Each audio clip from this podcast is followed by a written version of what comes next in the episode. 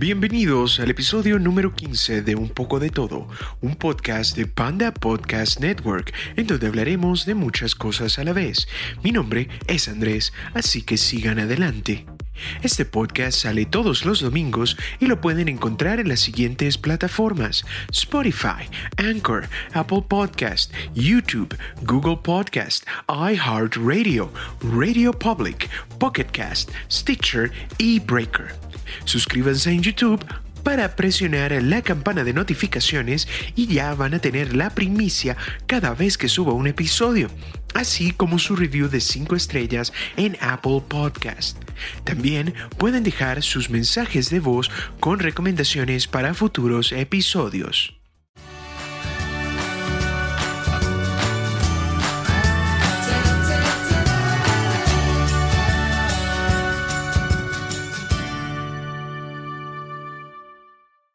Muy bien, antes de comenzar con el podcast el día de hoy, quiero dar una breve fe de ratas. En el episodio anterior, yo estaba mencionando que el disco de George Harrison, All Things Must Pass, era un doble álbum y no, no, mis disculpas, es un álbum triple. No es álbum doble, es un álbum triple. Como siempre, gracias a la persona que me dio esa información. Así que sigamos adelante. El día de hoy quiero hablarles de, primero, un tema que me causa mucha curiosidad y me apasiona bastante, que son las teorías de conspiración. En este caso vamos a hablar de conspiraciones que son un tanto absurdas de la cultura popular. La primera. Fox predijo los ataques del 11 de septiembre. Sí, se pudo haber escuchado y si estuvieron alguna vez en Facebook o alguna otra red social, vieron que los Simpsons predicen tal y cual cosa. Esa es una de las cosas más llamativas de esta serie, creada por Matt Groening, y tiene esta particularidad en un episodio donde muestran una revista donde tienen la ciudad de Nueva York, el número 9 y tiene un 11 que son las Torres Gemelas. Pero este no es el único caso de esta productora. Por ejemplo, si tú vas a buscar este episodio, es un episodio de 1997. Es cuando la familia va a Nueva York y están también las Torres Gemelas en dicho episodio. El automóvil de Homero queda atrapado allí porque tiene muchas violaciones de tráfico y tienen que sacar ese carro. No le voy a contar el episodio, pero es eh, más o menos ese episodio para que tengan en mente. Ahora, ¿por qué esto es un tanto absurdo? Sí, como comprenderán, es divertido imaginarse un mundo donde todas las cosas están interconectadas y de repente hay un grupo el cual es eh, uno de estos uh, grupos que manejan lo que sucede detrás de bambalinas y que Rupert Murdoch, el fundador y CEO de Fox Network, es uh, un miembro. Pero la realidad son más que todo estadísticas.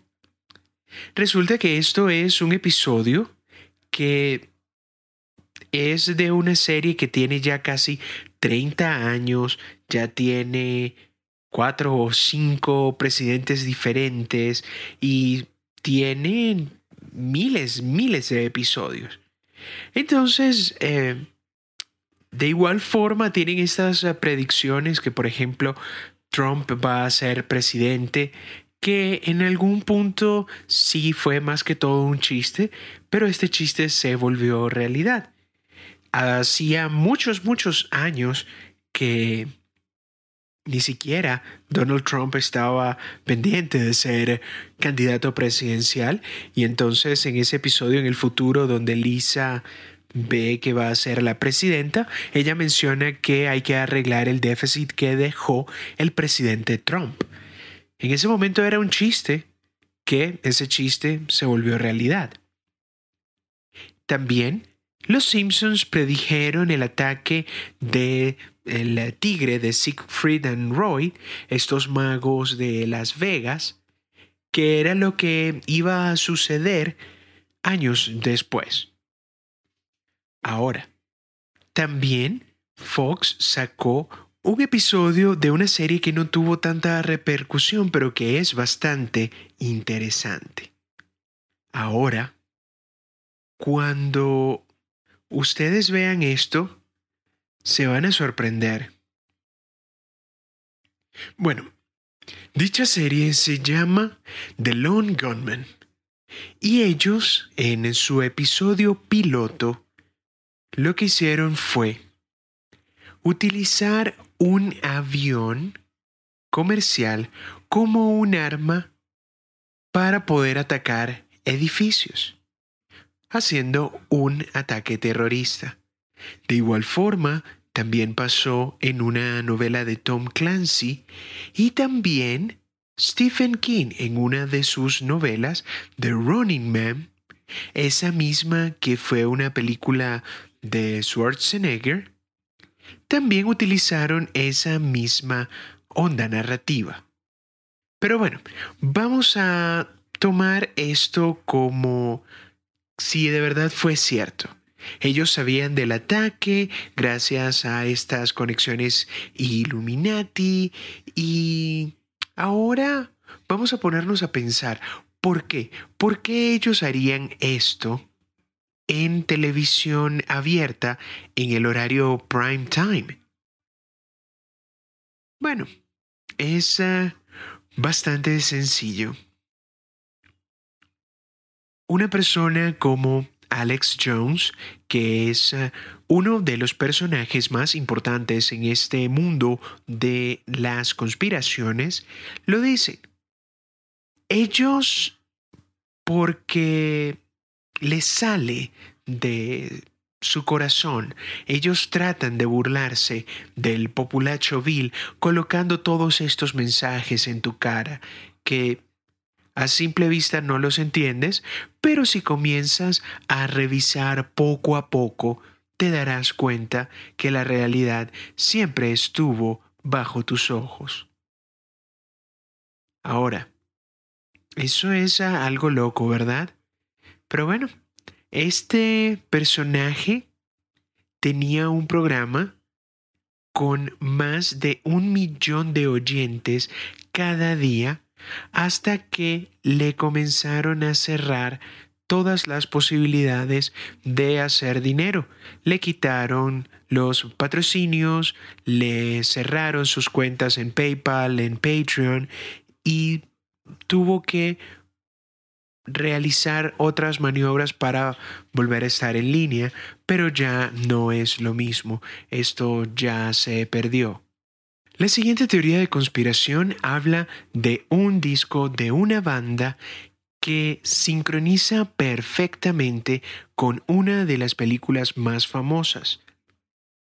Hay una teoría la cual dice que El lado oscuro de la luna, el disco por excelencia de esta banda Pink Floyd, fue escrito deliberadamente para poder sincronizarse al mismo tiempo que el mago de Oz. Esto inclusive está en internet. Si quieren lo buscan o mejor aún, se los voy a poner en la descripción. Se llama The Dark Side of the Rainbow. Porque combinan los dos nombres, el lado oscuro de la luna y el mago de Oz. Y esta es una de las teorías más interesantes en la cultura popular. Esto ha aparecido en películas, DVDs, videos de YouTube, sitios web y muchos, muchos estudiantes universitarios que no tienen nada más que hacer sino hacer esta unión entre un disco y una película para ver si hay alguna cosa que pueda hacer sentido. Inclusive es tan interesante esta teoría que hay salas de cine que colocan del mago de Oz y colocan también como banda sonora el lado oscuro de la luna. También un canal como TCM o Turner Classic Movies en el año 2000 utilizó como una de estas eh, opciones de audio alternativas el disco de Pink Floyd. Entonces esto es algo que ya no solo son dos o tres loquitos, sino que es algo que ya está metido muy profundo en la cultura popular. Y sí, hay que admitirlo. Hay algunas partes que se sincronizan muy bien. Efectos de sonido, con algunos movimientos de personajes, las eh, palabras, pero esto al final también puede ser un poco absurdo, porque para poder sincronizar un disco con una película es muy complicado. Inclusive, David Gilmour, el guitarrista de esta banda, describió que la persona que haya podido descubrir esto es una persona que tenía mucho tiempo en sus manos.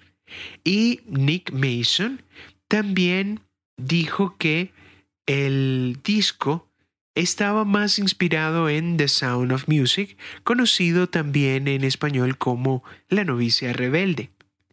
Inclusive, el ingeniero de sonido Alan Parsons le explicó a la Rolling Stone en 2003 qué tan imposible pudo haber sido esto para poder sincronizar todas las canciones, inclusive si lo hubiesen querido hacer.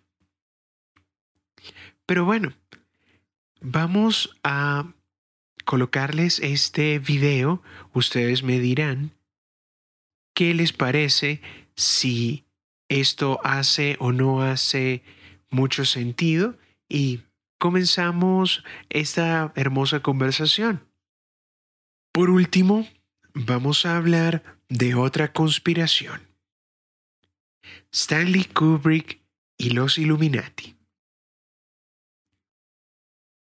Gracias a que los medios como VHS, DVDs, YouTube, streaming, todo han hecho posible para poder ver las películas una y otra y otra y otra vez.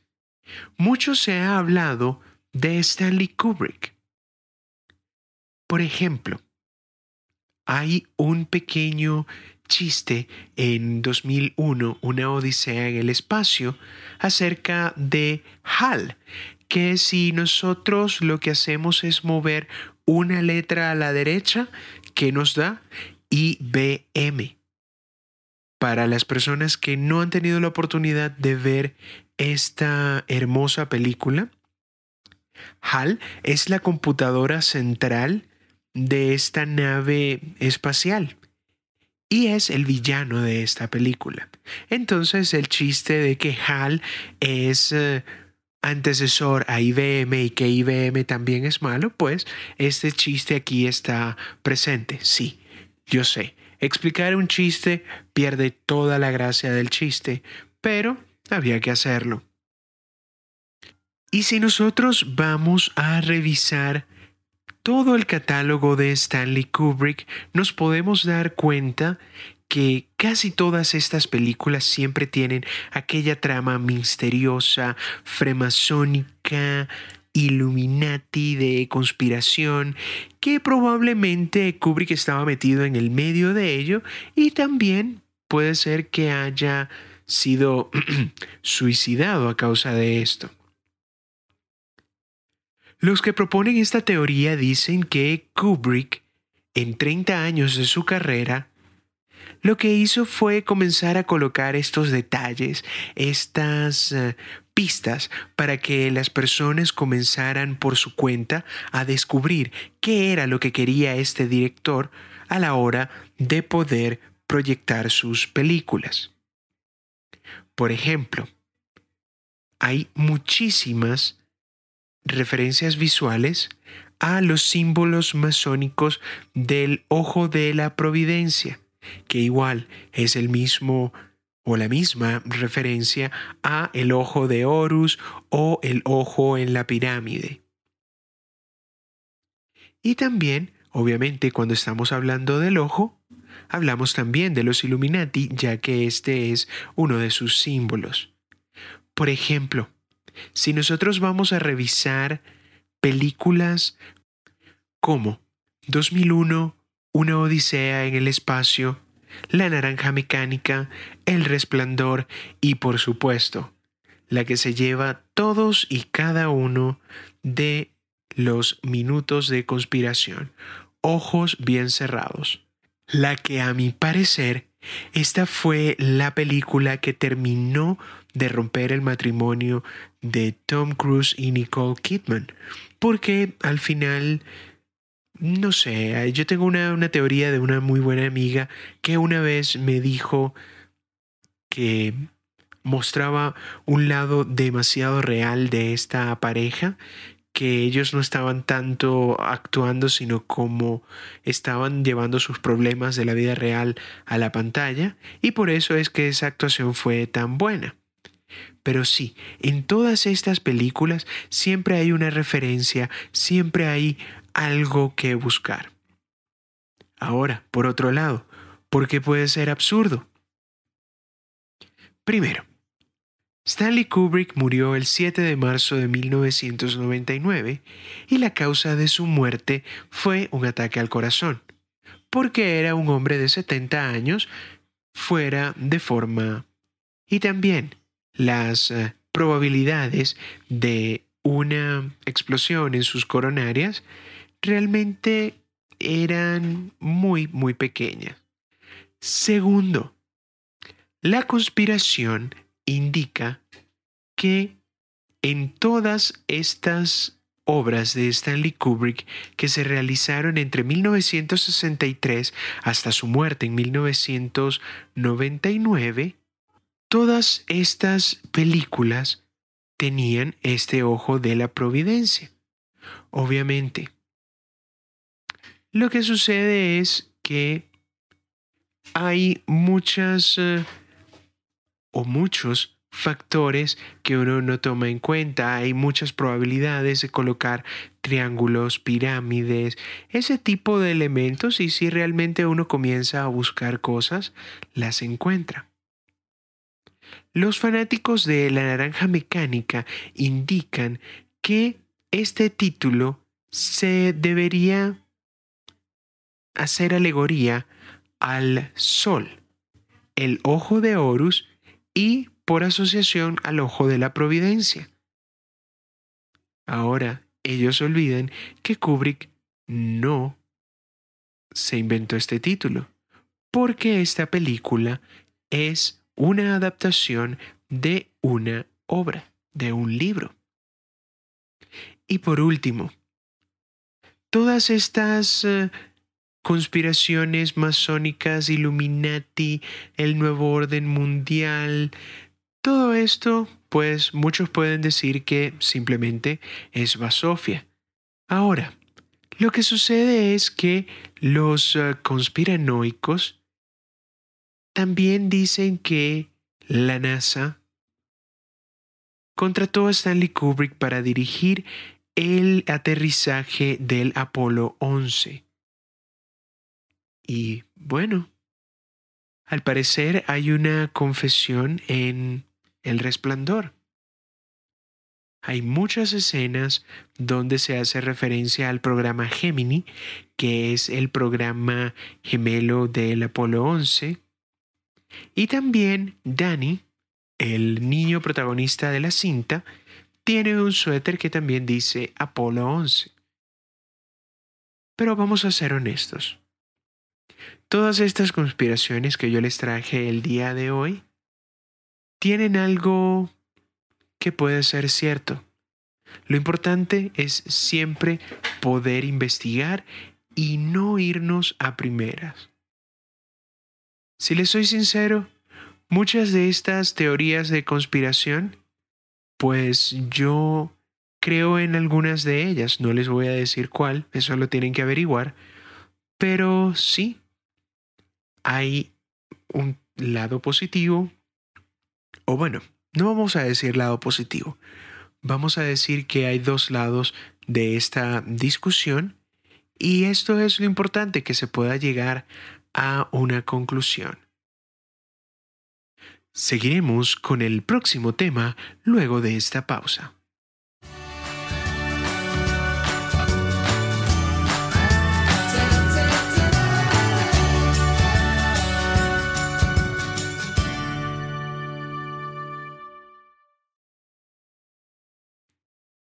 Para el siguiente tema, después de estar un poco más eh, serios con el tema de conspiración, ahora quiero algo un poco más ligero, un poco más eh, refrescante. Vamos a hablarles de el auge y la caída de los juegos de video de música. No hace mucho tiempo comenzó esta fascinación por un juego de guitarra que salió en el 2006, si mal no recuerdo, y se llamó Guitar Hero. Este juego era la oportunidad de miles y miles y miles de fanáticos que no tenían la paciencia o el talento de poder tocar sus canciones favoritas. Inclusive, yo me acuerdo que los dos primeros Guitar Hero, como todavía eran tan periodo de prueba, no contaban con las canciones originales. Lo que ellos hicieron fue utilizar bandas cover. Y si revisan la lista de estos dos juegos, dice, por ejemplo, Crazy Train, cantada por banda tal, hecha famosa por Ozzy Osbourne. Luego de ver las ventas de Guitar Hero 2, obviamente todo eso se fue por la borda porque ya tenían el dinero y también tenían ya, ya tenían la credibilidad en la calle para poder tener canciones oficiales. Ahora, este es un cuento que es bastante entretenido porque comenzó con esta compañía, Red Octane, y tenía también la participación de Harmonix, que era la otra. Llegaron en los primeros 15 meses a un billón de ventas con el título que salió luego de Guitar Hero, porque de ese estudio salieron a otro y formaron Rock Band, la competencia. Esto se diferenciaba a Guitar Hero porque ellos sí tenían el combo completo. La batería, la guitarra y los micrófonos. Entonces ya tú podías estar en la sala de tu casa pero sintiéndote como toda una estrella de rock. Ahora, los juegos de música siempre han existido, pero nunca había llegado un fenómeno como Guitar Hero. Y realmente los juegos de música eran bastante aburridos. Eran o con periféricos que uno realmente no entendía, o eran muchos botones, o eran muy pocos botones, o no tenían la posibilidad de tener canciones famosas, o era simplemente el juego donde tenías que tener la alfombra y vas eh, bailando, tocando las flechitas. Pero bueno, llegó Guitar Hero y también llegó Rock Band. Tenías la posibilidad, a partir del PlayStation 2, a sentirte como la estrella de rock que siempre soñaste. Entonces, siguiendo con el cuento. Se dividen estas dos compañías Red Octane y Harmonix, y comienza esta competencia, esta carrera armamentista para poder ver quién iba a ser el videojuego que dominase los juegos de música. Volviendo al año 2007, cuando salió Rock Band, esto fue también una sorpresa, porque Guitar Hero únicamente te decía que era la guitarra, en cambio el otro te decía que era el combo de guitarra, batería y canciones. Entonces sí, el juego tenía la posibilidad de tú comprarte tu guitarra de plástico y tocar tus canciones favoritas. Pero esto fue incrementando y cada vez o cada cierto tiempo salía un nuevo Guitar Hero, salía un nuevo Rock Band y cada vez se estaba poniendo la competencia más y más férrea. Estaban buscando a más y más artistas. Inclusive mis dos bandas favoritas tuvieron un Guitar Hero y el otro tuvo Rock Band. Tienes Guitar Hero Metallica y tienes Rock Band The Beatles. Así fue esta locura. Pero también, como fue la locura, fue la despedida. ¿Por qué Guitar Hero y Rock Band no están hoy en día? Primero, yo puedo pensar que esto fue un producto adelantado a su tiempo. Porque, por ejemplo, cuando estos juegos eran populares, lo que no era popular eran los contenidos descargables. Todavía el Internet no era tan veloz para poder ofrecer estas descargas en línea. Inclusive el PlayStation 2 no tenía tan buen acceso al Internet. Entonces no pudieron aprovechar el boom de esta última generación de PlayStation 4 y Xbox One, donde todo el contenido es eh, empaquetado como un contenido descargable, que te permite poner todas estas canciones en un solo paquete y poder disfrutarlas. Lo segundo, cada uno de estos juegos te venía con una guitarra nueva. ¿Tenías la posibilidad de utilizar las guitarras anteriores? Sí, claro, por supuesto. Pero también tenía ese costo agregado, que si tú, por ejemplo, querías el nuevo rock band de Beatles y eras muy fanático, te ibas a comprar la caja gigante porque habían hecho una asociación donde tenías los instrumentos parecidos a los de la banda.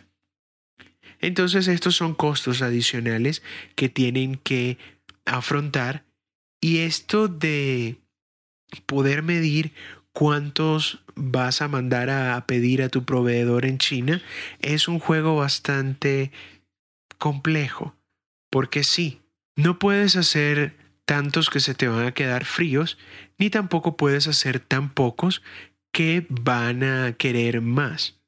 Entonces esta jugada puede ser que les haya salido mal. Porque, por ejemplo, un usuario como yo, que tenía el primer Guitar Hero y la primera guitarra, yo podía seguir hasta Guitar Hero metálica con el mismo control e iba a estar bien. Pero con cada nuevo Guitar Hero también tenías que sacar la caja grande porque podía ser la persona que iba a comprar Guitar Hero por primera vez o un coleccionista que tenía que comprar esa caja gigante porque te venía con la guitarra. Otro de los factores es que sobresaturaron el mercado porque tú veías todos los años un nuevo Guitar Hero. Que si Guitar Hero Aerosmith, Guitar Hero Metallica, Guitar Hero 3, Guitar Hero en eh, el microondas, Guitar Hero en Facebook y en todos lados, al final esa es una de las causas mm, principales de esta caída.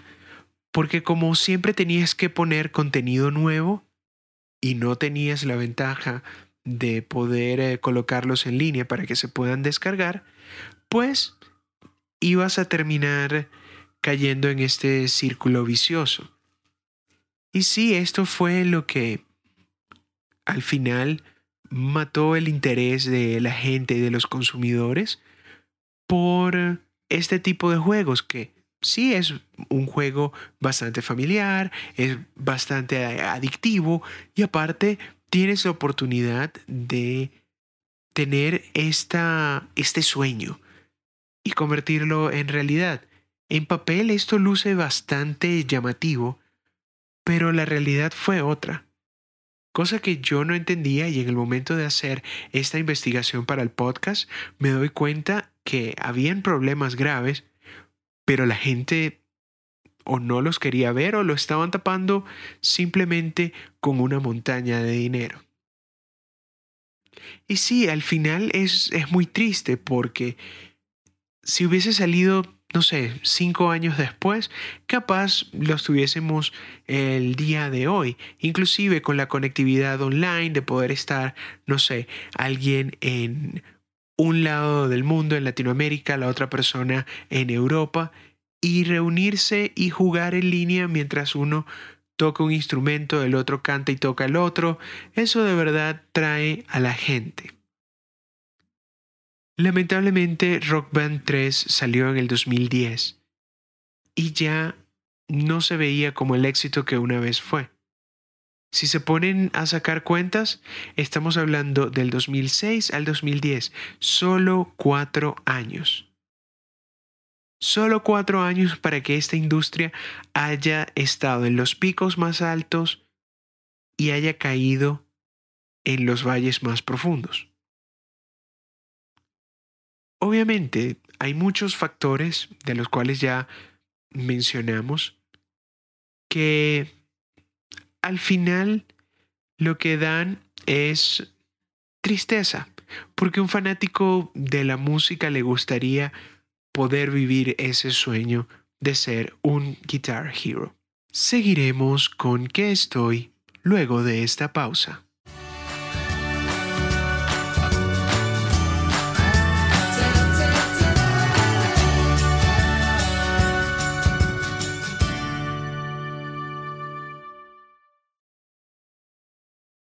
¿En qué estoy? Les voy a comentar algo que pasó la semana pasada y causó bastante controversia. Controversia que vamos a seguir hablando acá.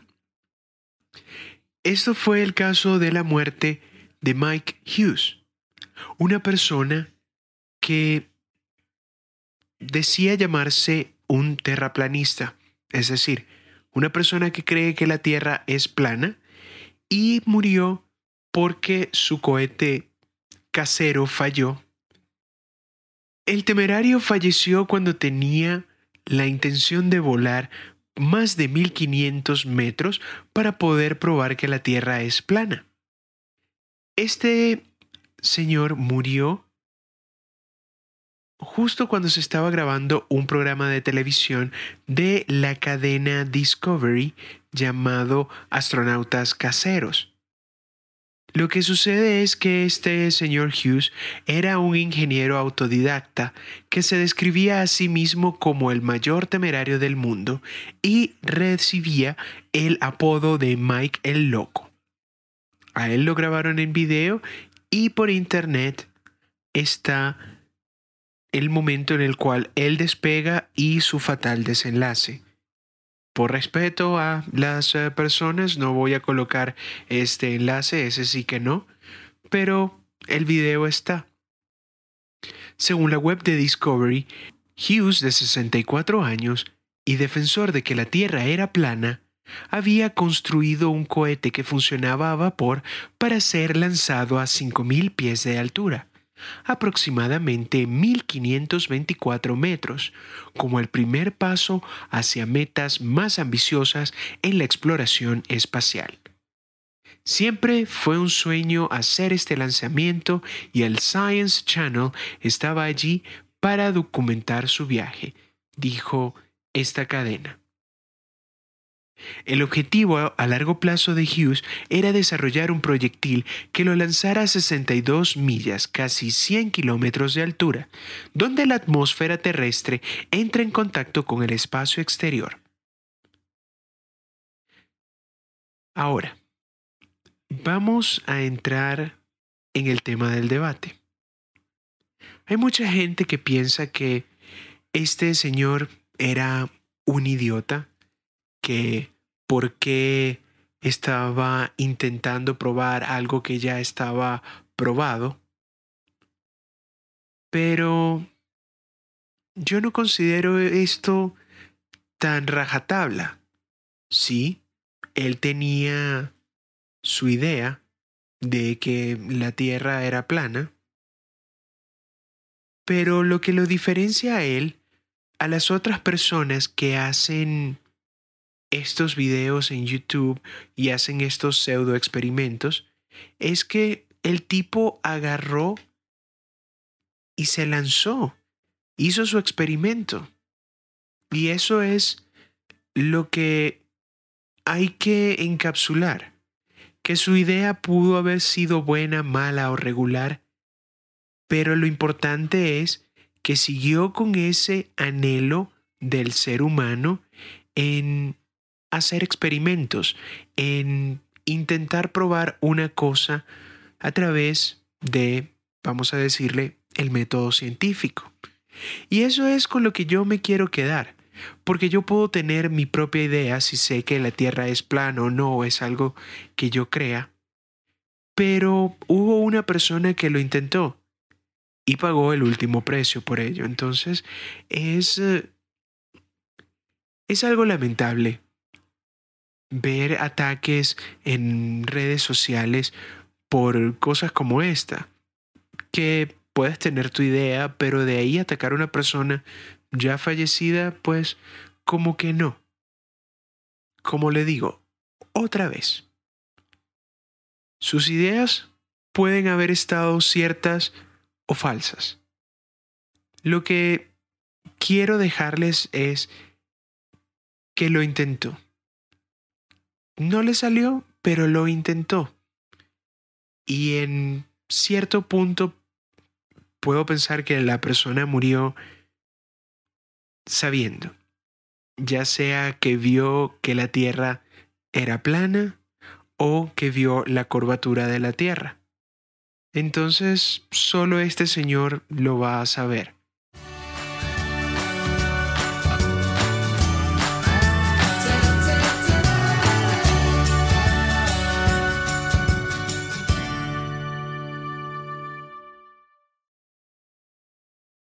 Este es todo el tiempo que tenemos por el día de hoy, así que los invito a suscribirse al podcast en su plataforma preferida para que tengan la notificación apenas el episodio suba a la web. Esto fue un poco de todo y hasta la próxima.